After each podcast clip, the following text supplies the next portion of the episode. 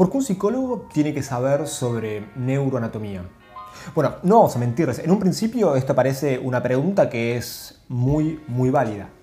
Pero si entendemos que la psicología es la ciencia que estudia la conducta y nos paramos desde una perspectiva monista, o sea que entendemos que la actividad del sistema nervioso y la conducta son dos caras de una misma moneda, nos damos cuenta que desconocer sobre el sistema nervioso nos hace perdernos una parte que es bastante sustancial en el análisis de la conducta.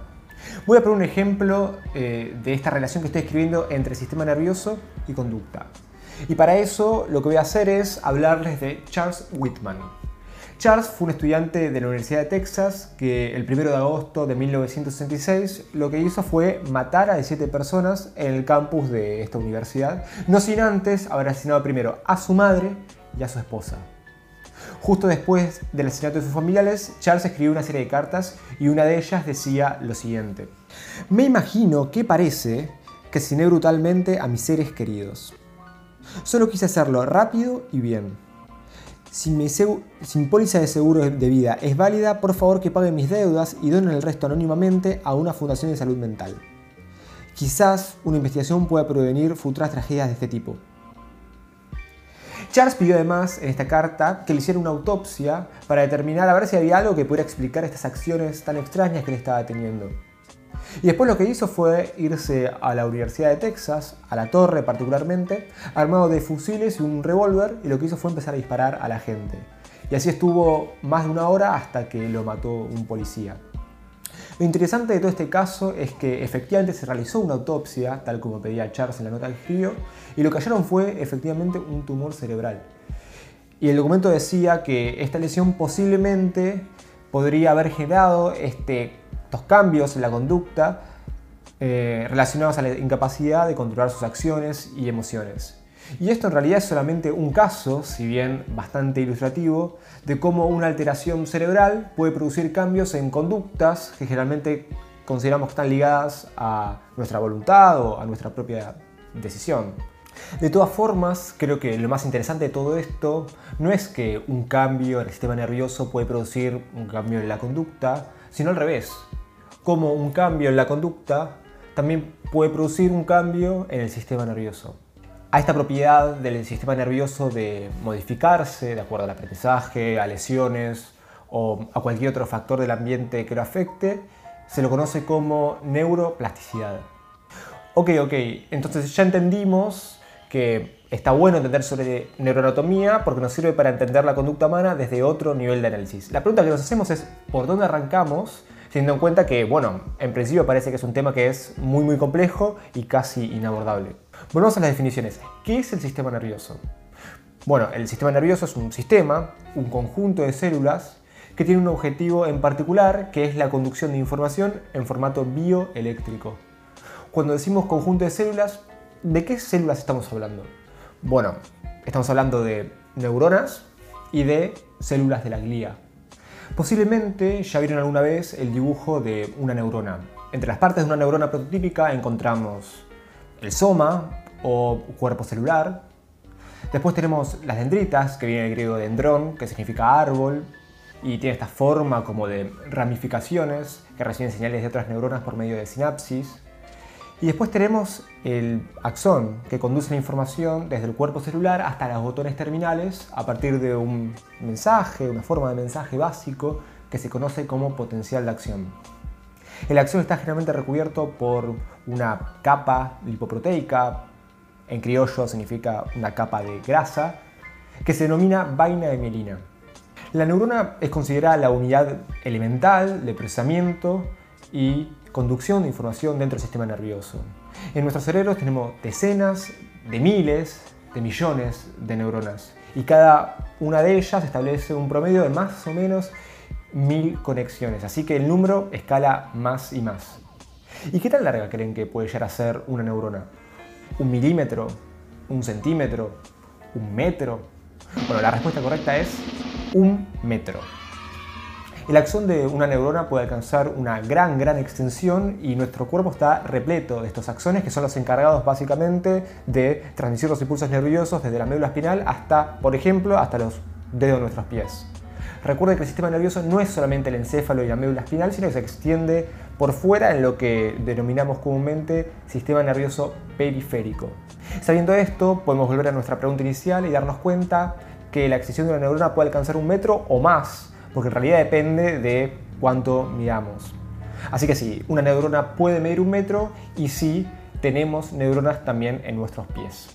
El otro tipo de célula que tenemos en nuestro sistema nervioso es la célula de la glía.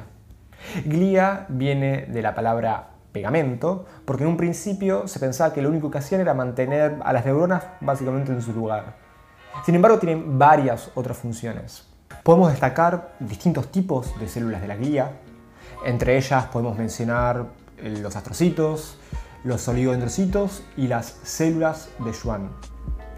Los astrocitos son las células gliales más numerosas y entre sus funciones se encuentran el transporte de nutrientes hacia la neurona, la remoción de productos de desecho de metabolismo neuronal o restos de célula y la captación de neurotransmisores. Después, tanto los oligodendrocitos como las células de Schwann eh, son los responsables de cubrir a las neuronas de una vaina de grasa que es la vaina de melina. La vaina de melina lo que hace es aislar Em, al, axón y así lo que permite es aumentar la velocidad de conducción de ese mensaje que habíamos mencionado que es el potencial de acción. Una de las principales diferencias entre oligodendrocitos y células de Schwann es el lugar de acción. Mientras los oligodendrocitos están en el sistema nervioso central, las células de Schwann actúan a nivel del sistema nervioso periférico. Perfecto, a nivel estructural ya entendimos cómo está conformado el sistema nervioso. Tenemos dos tipos de células, neuronas y glía, Entendimos que tenemos neuronas no solo en el encéfalo, sino también en la médula espinal y también conectando con las distintas partes de nuestro cuerpo para poder realizar distintos tipos de conducta. Sin embargo, todavía para mí nos falta una de las partes más importantes que es a nivel funcional en el entendimiento de nuestro sistema nervioso. Podemos pensar que para poder desarrollar estas conductas necesitamos al menos dos tipos de neuronas. Neuronas que reciben esta información del medio, que podemos denominar neuronas sensitivas, y neuronas que reaccionan a esta nueva información y que de esta forma se pueden ejecutar conductas y las denominamos neuronas motoras. Después las conductas se pueden ir complejizando y participar más neuronas que medien esa respuesta a partir de un tipo de neurona particular que denominamos interneuronas. Pero a priori necesitamos neuronas sensitivas y motoras que son necesarias para desarrollar el tipo de conducta más básica que tenemos como, como organismo, que son los reflejos monosinápticos. Los reflejos monosinápticos están compuestos por una sola sinapsis, una única comunicación entre una neurona sensitiva, que también la podemos llamar aferente, y una neurona motora, también llamada eferente. Un ejemplo de este tipo de reflejos podría ser el reflejo rotuliano. Este reflejo se denomina reflejo de estiramiento y se inicia golpeando el tendón que está justo debajo de la rótula. Así la información viaja de una neurona aferente, que le llega esa información de que ese tendón ha sido golpeado, esa neurona a su vez se comunica con una neurona motora o eferente que hace que el músculo de la pierna se estire en este clásico eh, reflejo rotuliano. Después tenemos otro tipo de reflejos que son los reflejos polisinápticos en los cuales sí intervienen estas interneuronas que están interpuestas entre la neurona aferente y la neurona eferente. Un ejemplo de este tipo de reflejos se observa cuando tocamos un objeto muy caliente y lo que hacemos es retirar la mano. ¿Cuántas neuronas pueden intermediar una neurona sensitiva y una motora? Bueno, puede haber o una sola o miles. Cuantas más neuronas haya en el medio, la conducta se va a ir complejizando más y más. Que medie más neuronas entre una neurona sensitiva y una neurona motora es lo que permitió evolutivamente la complejización del comportamiento. Pongamos un ejemplo. Supongamos que yo estoy por colar los fideos y me doy cuenta que la olla está muy muy caliente y me empiezo a quemar la mano. De ese modo yo puedo tener la intención de retirar la mano, pero que yo inhiba esa respuesta porque me doy cuenta que si la suelto, la olla que estoy llevando, claramente las consecuencias para mí como organismo van a ser mucho peores.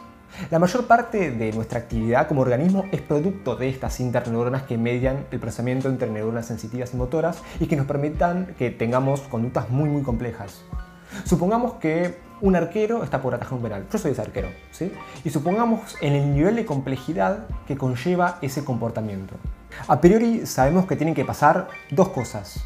Por un lado, la información tiene que llegar ¿sí? a partir de los ojos del arquero.